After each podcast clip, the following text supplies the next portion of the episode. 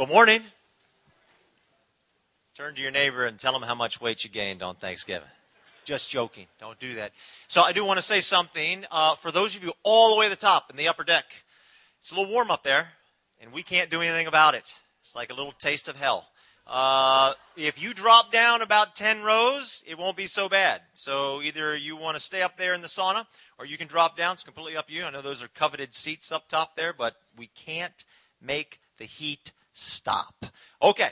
So we are very excited about uh, something we're going to tell you about now. It's in the bulletin, but I want to just describe it to you. So we have, for quite some time, wanted uh, to do something where the whole church could come together on a Sunday, on a Sunday, the whole church come together and do something missionally, where we could come together and not just go to church, but be the church. And we're going to have an opportunity to be the church next week. We are partnering with an organization called Stop Hunger Now, and what they do is they put together meals, make meals, and they very strategically send them to places where uh, people need them. So like the, the, these meals that we're going to put together next week, they could go up to the Northeast to help people, uh, Sandy victims. They could go to West Virginia where they're still without power there, or they could go to some other place in this world. But they have a very well-oiled mechanism, machine put together for getting people the meals that really need them.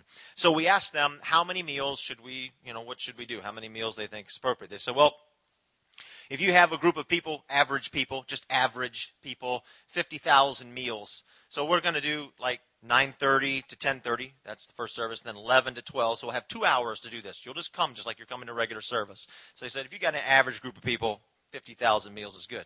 If you have an above average group of people, you know what I'm saying?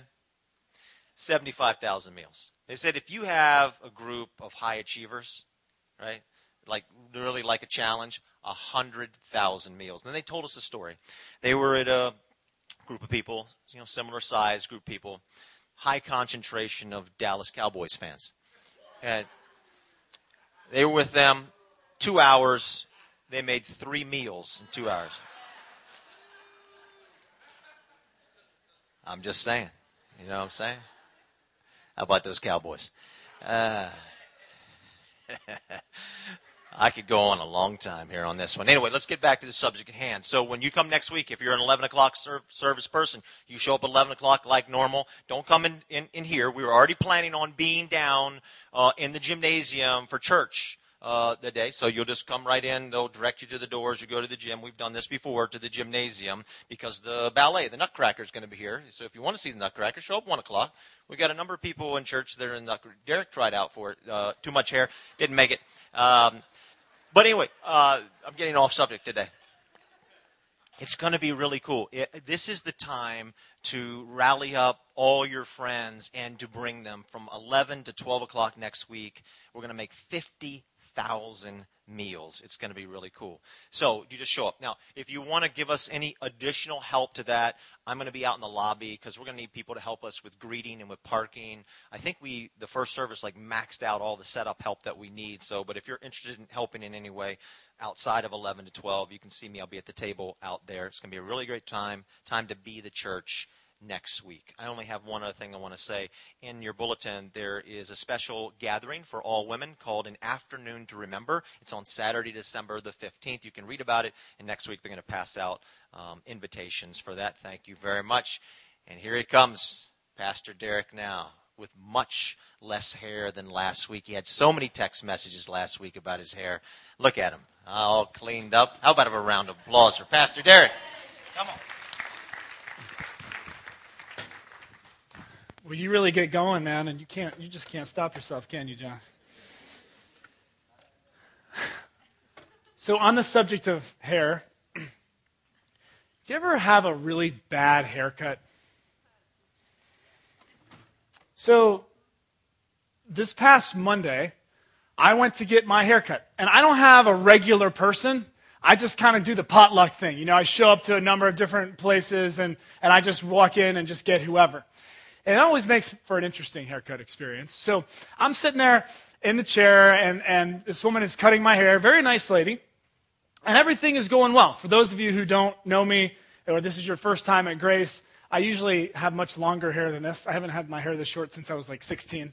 Um, so The haircut's going fine, just a little trim, you know, just maybe like an inch off. And um, so she's cutting my hair, does the top, does the sides, and does the back, and everything's going really well. And then she asks me what I thought was just a very innocent question. She said, "Do you want me to do the sideburns?" And I was like, "Sure. Do you want me to do the sideburns?" Does anyone else think that's odd, or is there some hidden... Does anyone else had a haircut and they said, "Do you want me to do the sideburns?" And that was like code for something else. I just was like, yeah, they were a little thick, you know, a little scruffy. And I was like, yeah, that'd be great. They're a little thick. Just clean them up. So... Then you know there's a time in the haircut experience where you usually you're facing the mirror so you can see exactly what's going on, but then sometimes they turn the chair so you can no longer see what's happening. So my chair gets turned, and she gets the clippers, and I hear the zzz, you know, and then she just kind of zzz up the side, and it felt fine to me. She turns the chair the other way and zzz up the other side. Then she turns me back to the mirror. And um, this is what I saw.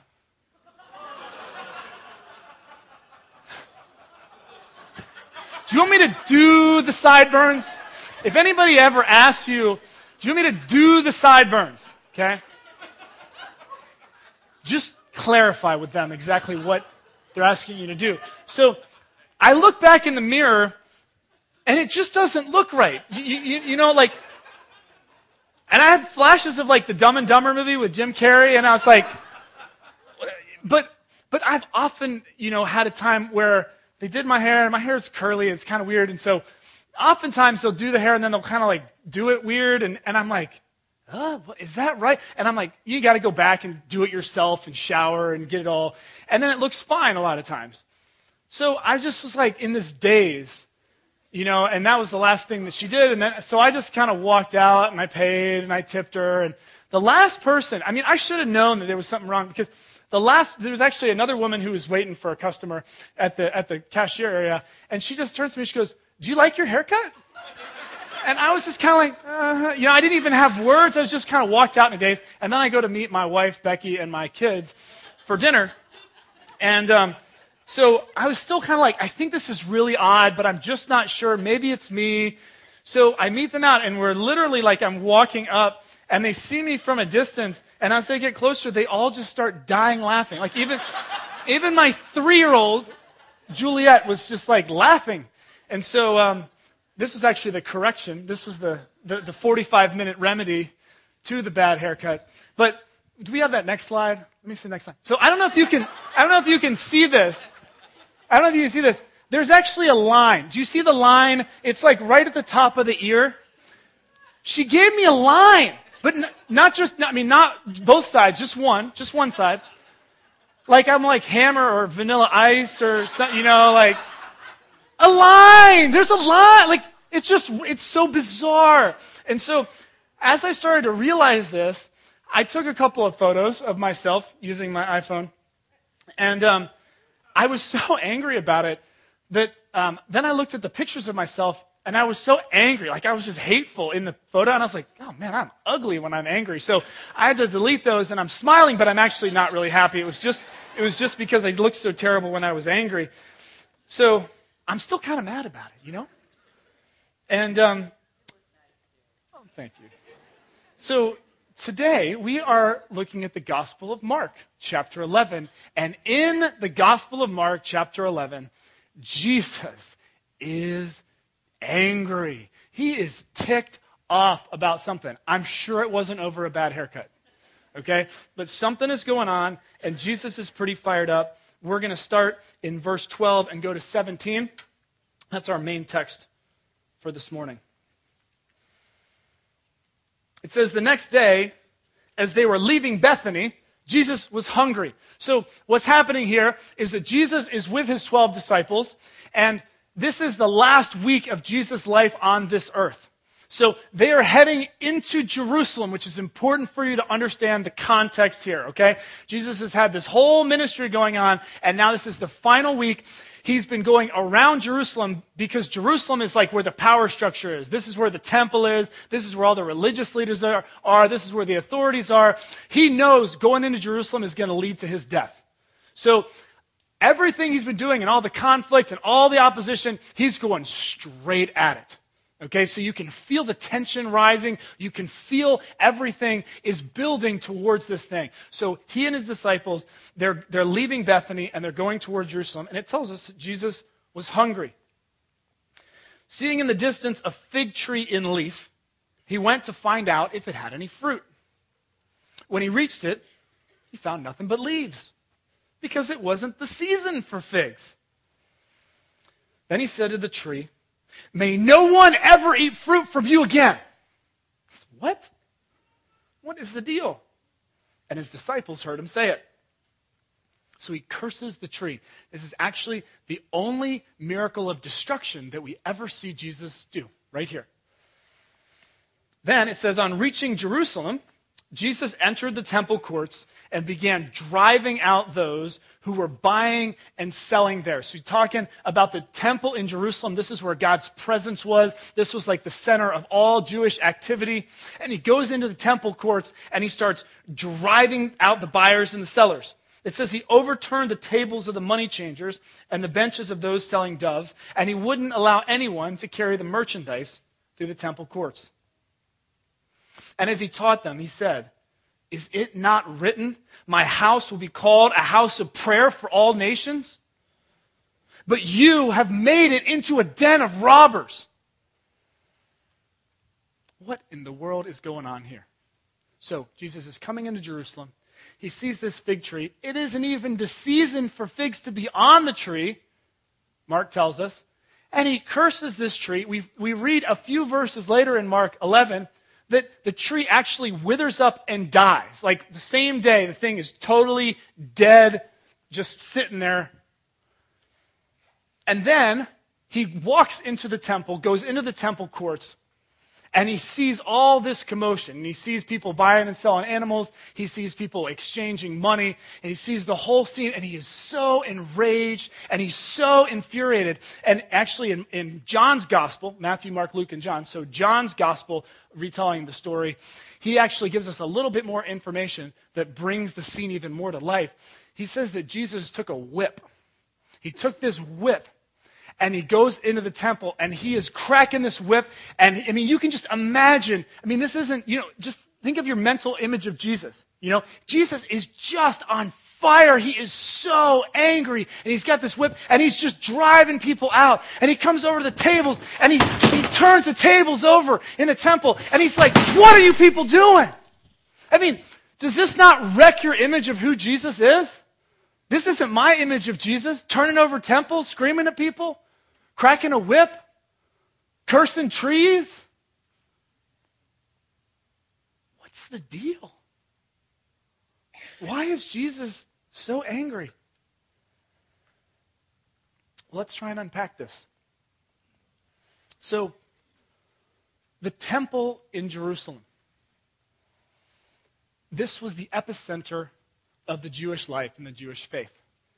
The temple in Jerusalem was where God's presence resided in an incredible way. And so if you were Jewish two thousand years ago, the deal was this temple is where you would come to worship God. Now, if you lived far away from Jerusalem, you wouldn't go there, but there were a, a few different times during the year where you would make a pilgrimage. You would literally like walk to Jerusalem for wherever you were, and you would go there to worship God. So this is the Passover festival, okay? So everyone who's Jewish would come into Jerusalem. It's just a huge, huge event. Everyone would come. And the reason that they were coming was to, to worship God, and then they would, um, they would have to present a sacrifice to God, an animal sacrifice to God as a way of worship. And so the deal was you could bring your own animal. But if you brought your own animal to sacrifice to God in the temple, the animal had to pass inspection upon your arrival. Because you see, God deserved nothing but the best. So you couldn't bring like just some, you know, runt of the litter type of animal that you were like, well, this animal's about to die anyway, so let me just give this one over to God. No, no, no, no, no. You had to pick like a perfect, unblemished young animal to sacrifice to God. So this was a big deal, and you wouldn't necessarily want to have this huge pilgrimage, and maybe the animal would die, and then what are you going to do? Or maybe it doesn't pass inspection when you get there. And so what happened was there's this whole industry, this enterprise that started around what was a kosher animal. And basically what would happen is all those people who were traveling in, instead of having to bring their animal, you could just come and buy one. It was already inspected, certified, approved, and you could just get your animal, and you were you were good to go. No problem. But what does this create an opportunity for in the marketplace? It creates this opportunity. We're like, we're the only shop in town. Kosher right here. You got to get it here. So there was a lot of extortion going on, a lot of marking up of the prices, and people getting taken advantage of right on the outside of God's temple. On top of that all off, what was the deal with this money? These money changers? Well, what was going on was the Jews were under Roman rule. Okay, so when you're under Roman rule, you're using Roman currency, and that's how you're paying your taxes. But that wasn't how you gave your offering to God. So in the Jewish temple, you would actually have to use Jewish currency. So, so you'd have to go and ex- exchange your money, your Roman currency, for Jewish currency. And again, as that exchange was taking place, these money changers were, were marking up their prices, and they were charging people exorbitant rates to go and make this happen. So Jesus sees all this, and that's where he says, you've made it a den of robbers. I mean, you're just extorting people. You're robbing people of their money. And he is furious about it. Now, if that's not bad enough, one of the things that's going on that actually I think has Jesus just as amped up as what was happening with the money and the animals is that this, Jesus says, this was to be a house of prayer for all nations. Now, I want to tell you the, the structure of the temple. So the inner part of the temple, if you were Jewish, you could get into the inner part, okay?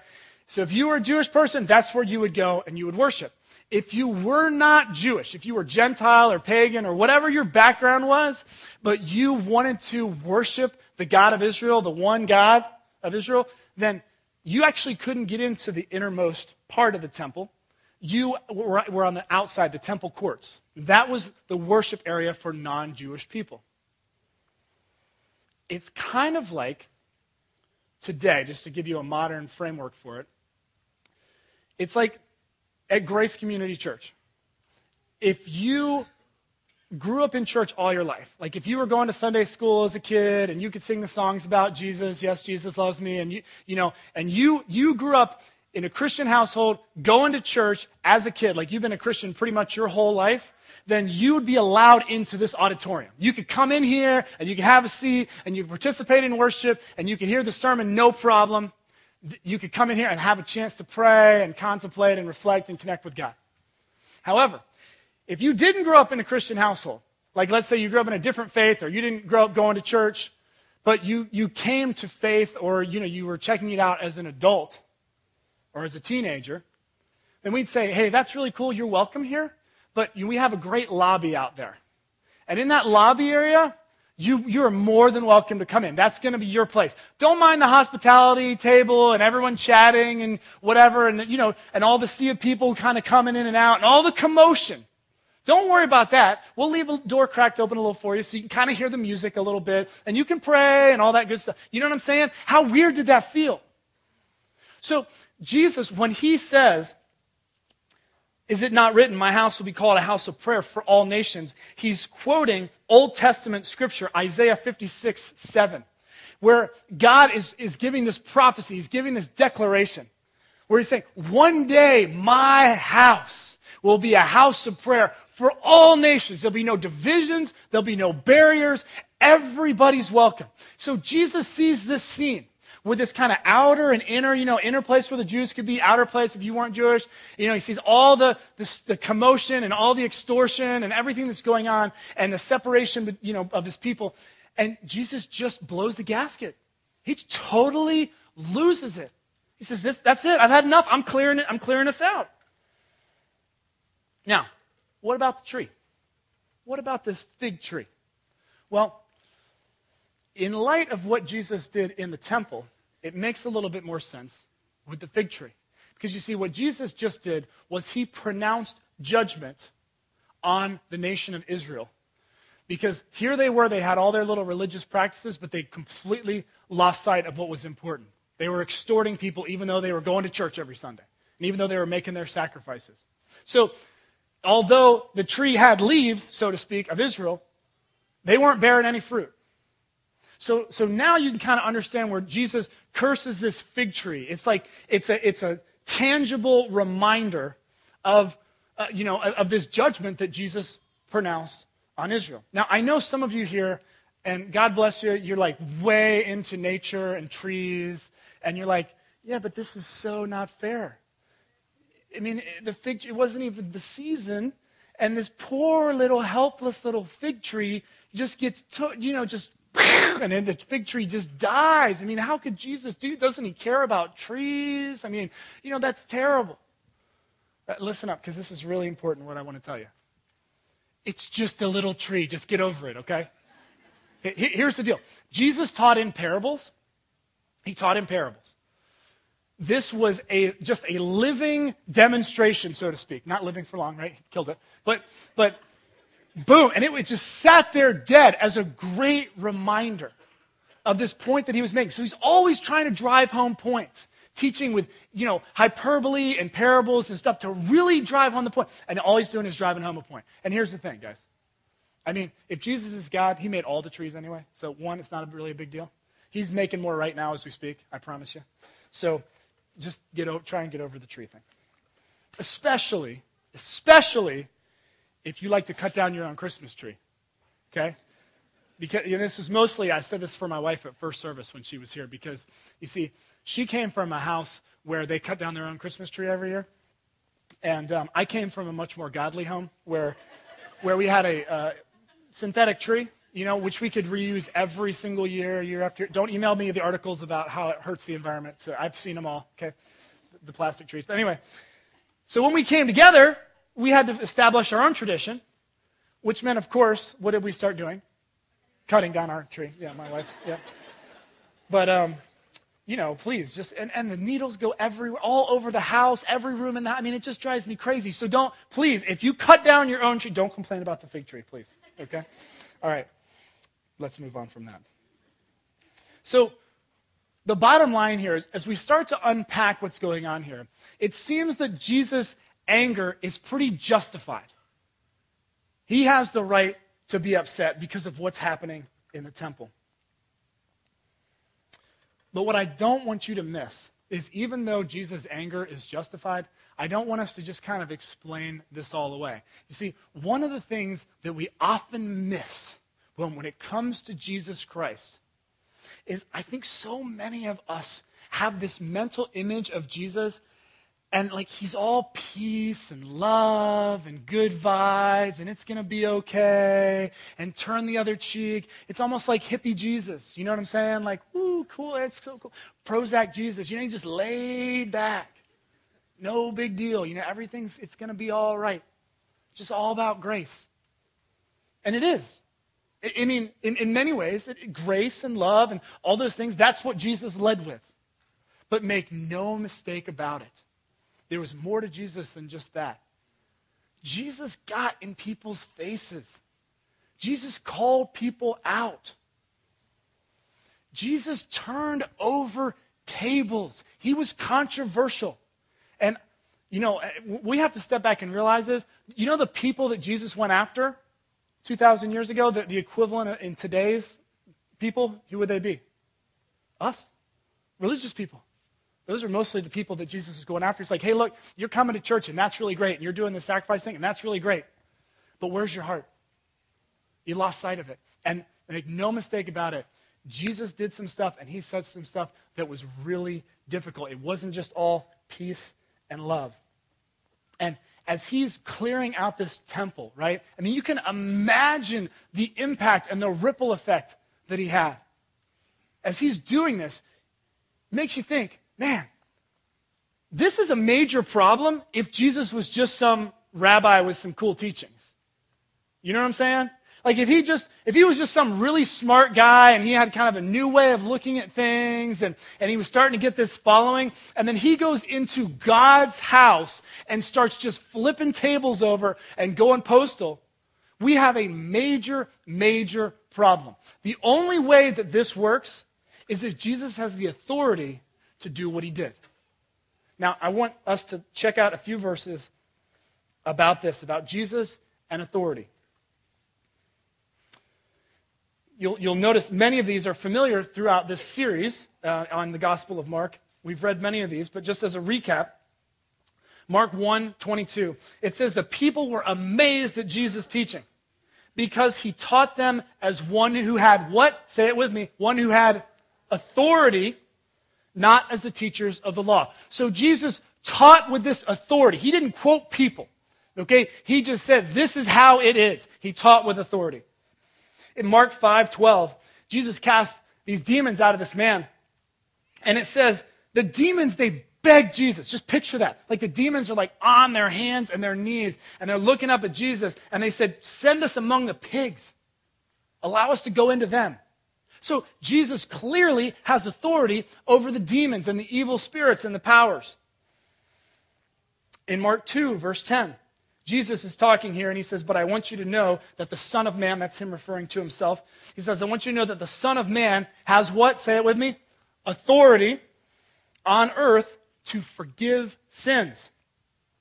So he has authority to forgive sins. And then he said, so he said to the man, I tell you to get up, take your mat, and go home. So not only does he have the authority to forgive sins, he has the authority to heal people. He literally has authority over our bodies. We read in another passage where he raised a man who'd been dead. Several times, actually, that happened. So he has the authority to raise people from the dead. Mark chapter four, verse forty-one. You probably remember this story from a few weeks ago. So the disciples are out in a boat on the water, and this massive storm comes up, and they're freaking out. And so they're like, Jesus, come on, don't you care? Save us, save us. And so he, he says to the wind and waves, stop. And everything just goes dead still. And if you remember what's so bizarre about this story, right, is that, check out what it says. And remember that it's actually dead calm now at this point. There's no danger anymore. It says they were terrified. There's no storm. There's no storm. Everything's cool. But they were terrified. And they asked each other, who is this? I mean, even the wind and the waves obey him. You know why the disciples were so terrified? Because they realized that this Jesus person had authority even over nature, even over the wind and the waves. Jesus says in his own words, Matthew twenty-eight eighteen, this is a scripture I want you to just think about. Keep, keep this before you this week. Jesus says this, all authority in heaven and on earth has been given to me. All authority on heaven and on earth has been given to me. If you want to write this in, please feel free. Jesus has authority over everything. Jesus has authority over everything. I want you to stop for a second and think about the implications of that statement. If Jesus has authority over everything, what does that mean for me? If you're here today and you call yourself a follower of Jesus Christ, you call yourself a Christian, what does it mean that Jesus has authority over everything? What does that mean for you? It can be a pretty scary thought. You see, for me, I don't always think about Jesus in this position of ultimate authority over me, where like I'm kind of like, okay, Jesus, um, whatever you say, that's what I'm going to do. That's not always my mental map with Jesus. In fact, a lot of times, I kind of see Jesus as more, I don't know if you've ever seen those shirt, those T-shirts. They were popular a few years ago. I think Pamela Anderson wore one, and it went viral. Can't imagine why it went viral. But uh, it said, Jesus is my homeboy. and they have these Jesus is my homeboy t-shirts. Um, I kind of see Jesus a little bit more as my homeboy, or, you know, like my, my action hero figure that I can call on when I want to. You know, I can say, okay, Jesus, I'm I'm going through a really hard time. Jesus, I, you know, I, I need some prayer. I need some help. I need some wisdom. I'm going to dive in and, and see what you said about this situation. Jesus, can you help me? When it works for me, you know, I'll pull Jesus down off the shelf and I'll say, okay, Jesus, you know, we need to hang out because I'm really, I need some wisdom. I need some prayer. I need some help. And, and, and, and, and you know, I think he's totally cool with that, by the way. I'm not saying it's like a bad thing or, ju- you know, judging anybody for, for doing that. Don't get me wrong. But my point is that for me, I oftentimes will kind of pull Jesus down when I need Jesus or when I Jesus need to do something for me. And uh, and then when it's not so convenient for me, or maybe when Jesus is saying something um, in the scriptures and, and I'm like, oh, I don't, I, I don't know about that, man. Then it's it's nice if I can then just kind of go and put Jesus back on the shelf, you know? And I say, okay, Jesus, that was cool. I think our session was good, but uh, I think we're going to move on now. I think I got I got some of this other stuff done. It's, it's cool. Don't worry. Um, you see, there's certain things that Jesus taught, and they really resonate with me. Like, they work for me and for my life, and they're actually relatively easy for me to do because they're already things that I believe and that I feel. And so there's certain things Jesus says, and I'm like, oh, this is great, Jesus, you know, this is awesome. So Jesus tells us, don't pray out in public where everyone can see you. Go close the door and pray in private between you and your Father. I'm like, yeah, that's good stuff, because I don't really like to pray in public anyway, so I'm down with that. Jesus says, you know, don't be a hypocrite. Be genuine and sincere in what you do. I'm like, cool, Jesus, you know, that's a good one, man. High five. You know, that was that was good. I like that. I'm gonna I'm gonna use that one. I'm gonna live that way. Jesus says, you know, you're supposed to help those who are less fortunate than you.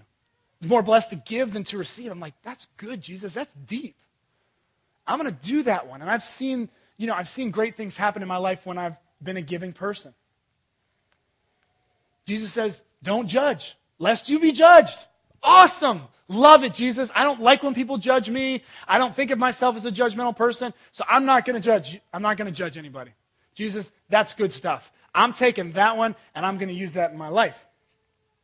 And the ultimate, boil it all down. Jesus says, I'm going to boil down all the commandments. It's just love God and love other people. It's very simple. I'm like, Jesus, that is good stuff, man. I like it simple. Jesus, you're, you're good. But then there are other things that Jesus tells us. And there are times when Jesus actually wants to turn over some tables in our lives. He wants to shake some things up because we've got tables that we've set up that are actually getting in the way of what God wants to do in our life or in this world, that actually kind of hem us in and imprison us. And there are tables that Jesus just desperately wants to turn over and clear out of our lives. And you know what we do? Oftentimes this is what I do. I'm, I'm clinging on to these tables, man. And I'm like, no, Jesus, don't, don't, don't mess with these tables. You, you can't, don't take these ones, okay? I like some of the other stuff that you said, but there's certain other areas, and I'll, I'll give you an example. So a chapter earlier in Mark chapter ten, Jesus says, you know what? And he, he gets radical. He says, listen, if your hand causes you to sin, cut it off. If your eyes cause you to sin, gouge them out. Just take them out. He says, whatever it is in your life that causes you to sin, get rid of it. If it's your T V set, if it's your internet connect, just get rid of it. Just get it out. You know what I do with that? I'm like, hold on a second, Jesus. This is my table here, you know. Um, I don't think you understood that you can't turn that table over, Jesus. And, and the way that I do it, I don't know how you do it, but I'm like, yeah, Jesus, you know, maybe that was a cool thing to say two thousand years ago, but that's not relevant for today. I mean, there's so many things that cause us to sin. How could that possibly be the case? And so I hold on to this table. Jesus isn't getting this one. Plus, you know, some sins are a lot of fun. So, you know, it's like, Jesus, is he really in touch? You know, does that really make sense? And do we really fully understand the context? And surely he couldn't have been literally saying to gouge your eye out. And so I'm just going to write the whole passage off and we're good to go. The other thing that is a classic uh, table that we don't want to turn over, we don't want Jesus to mess with in our lives, is where Jesus says, you know, there are people in your life that you absolutely cannot stand. There are people in your life that have caused you tremendous pain in your life. Here's what I want you to do with those people. Jesus says, I want you to pray for them. I want you to bless them. I want you to love them. That's what I want you to do. Now, when you actually personalize it and put a face and a name on that teaching, that's crazy. Because at that point, I'm like, Jesus, you're not turning this one over. See, Jesus, you don't understand. If I forgive and if I love that person and if I extend this grace thing to them and I start trying to serve them, don't you realize, Jesus, that that means they're getting away with it? That's basically like I'm condoning it. And where's the justice in that? Jesus, don't you realize what they did to me? And so we sit there and we say, you're not getting this table. You can't have this one. Not turning this one over, Jesus. And here's the thing. When we don't give Jesus complete authority over our lives, like when we don't recognize that Jesus is the ultimate authority, that he has authority over everything, and that includes us, when we don't do that, we hold on to these tables, and they actually hem us in. And what happens is, then there's stuff that Jesus desperately wants to free us from. Whether over here it's hate and anger and bitterness and all kinds of things that will poison our hearts and turn us just so just so cold inside, or whether it's things that we're doing that are ultimately destructive to ourselves and to people around us and aren't going to lead to anything good. Jesus is saying, look, I want to free you from that stuff. I want to get some of this stuff out of your life. And the reason we hold on to these things, the reason I do, is because they're too hard. They're too painful. They're too challenging. They require too much faith. I would really have to depend on God to help me because I can't do that in my own strength. So the, the deal is, and we just submit to God's authority and we allow God to turn those tables over in our lives. God can do some amazing things, but it's really, really difficult for us to do that. What tables does Jesus want to turn over in your life? What things are you holding on to? Say, no, no, not, not this area. I know you said that, Jesus, but that was two thousand years ago, man. Like, I don't know. I don't know if you're really in touch. What is it for you? Where does Jesus not actually have authority in your life? Now, as we close, I want to tell you what it looks like. What does it, practically speaking, look like for Jesus to have complete authority over everything in your life? It's actually pretty simple. It comes down to a six-word statement. And it's found in uh, the Gospel of Luke, chapter five. What's happening there is Simon Peter is out fishing in a boat, and he's a master fisherman. And Jesus calls out to him. He hadn't caught anything all night. And Jesus calls out to Simon Peter. And he says, hey, put the nets down one more time out on the side of the boat. Like, they're done fishing. They're kind of calling it, calling it a day. It's now the morning. Fish aren't biting. It's not happening. So they've called it a day. Jesus says, go put the nets out one more time. And here's how Simon Peter responded. He said in verse five, but Master, we've worked hard all night, and we haven't caught anything. I think that's Peter's very polite way of saying, Jesus, you got no clue what you're talking about here, man. And then he utters these words, and these are the words I want you to underline. But because you say so, I will let down the nets. And if you remember what happens next, they let down the nets, and there's this incredible, miraculous catch of fish. This statement, these six words, because you say so, I will. If you have that sort of attitude, that's basically where you're just saying, okay, Jesus, you know what? I recognize that you have authority over everything, including me.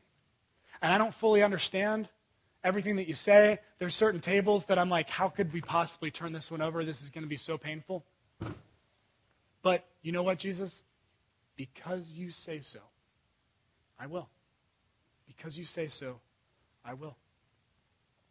That's the posture of someone who's submitted to Christ's authority in their life. And you would have no idea what might happen in our lives if we'd be willing to have that kind of attitude in those precious areas that we hold on to desperately because we're so scared that something's going to happen. Something bad's going to happen if we would yield in those areas. And here's the deal.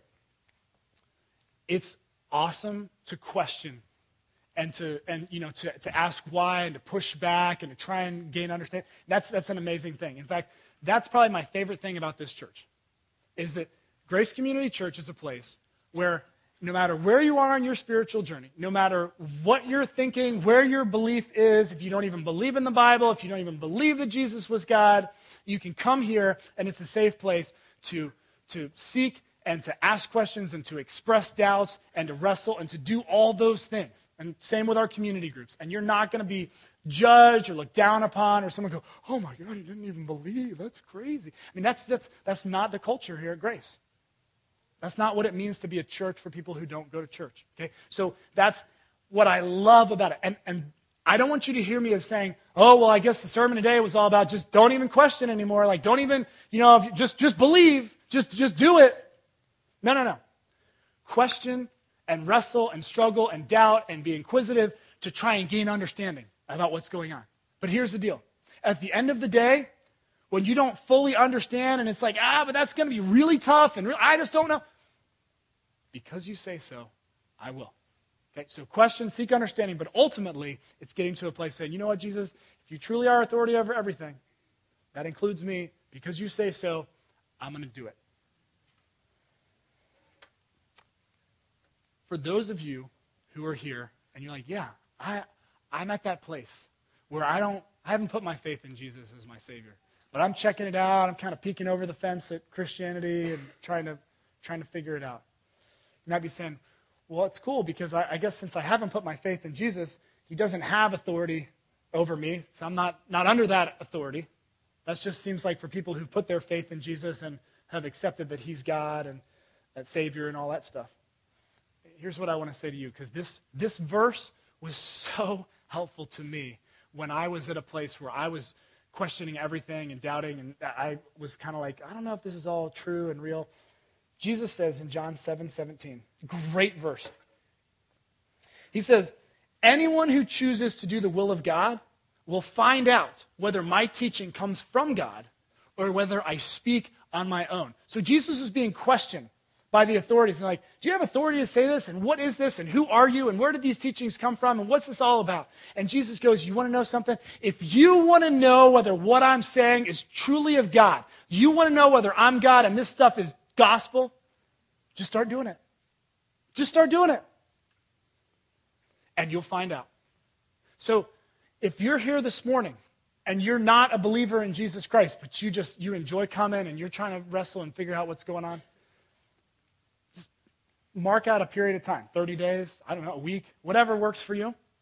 Mark out a, a portion of time and say, you know what? For the next what, however many days, when I read something that Jesus tells me to do, I'm just going to do it. Even though I don't necessarily know that I believe, I'm just going to do it. Because you say so, I will. Let me tell you something.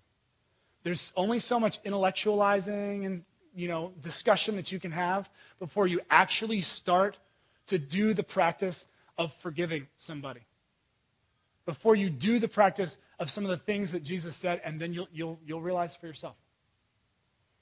It's a powerful, powerful thing. Let's pray. Uh, Lord Jesus, we thank you um, that you didn't just come with this message of love and grace and forgiveness and kindness and peace and all these wonderful things that at least I associate you with ninety-nine point nine percent of the time.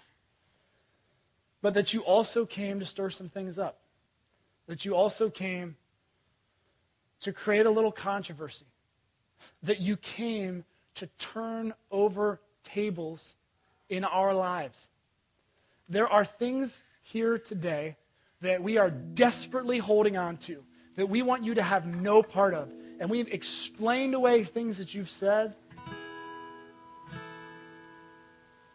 Lord, many of us are tired of holding on to those tables. But it's just so hard for us, God, because we know if we allowed you access to that area of our lives, oh, that would be so hard. I mean, that's not practical. That's not realistic. But we're just face to face with this truth that you tell us that all authority in heaven and on earth has been given to you.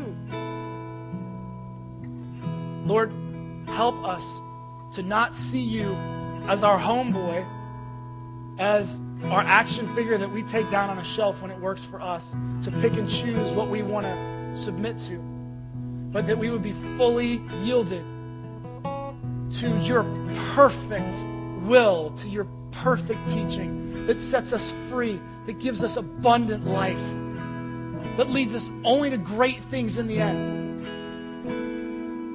Lord, whatever you want to do in our lives, bring us to a place where we'd recognize your ultimate authority and we would say, because you say so, I will.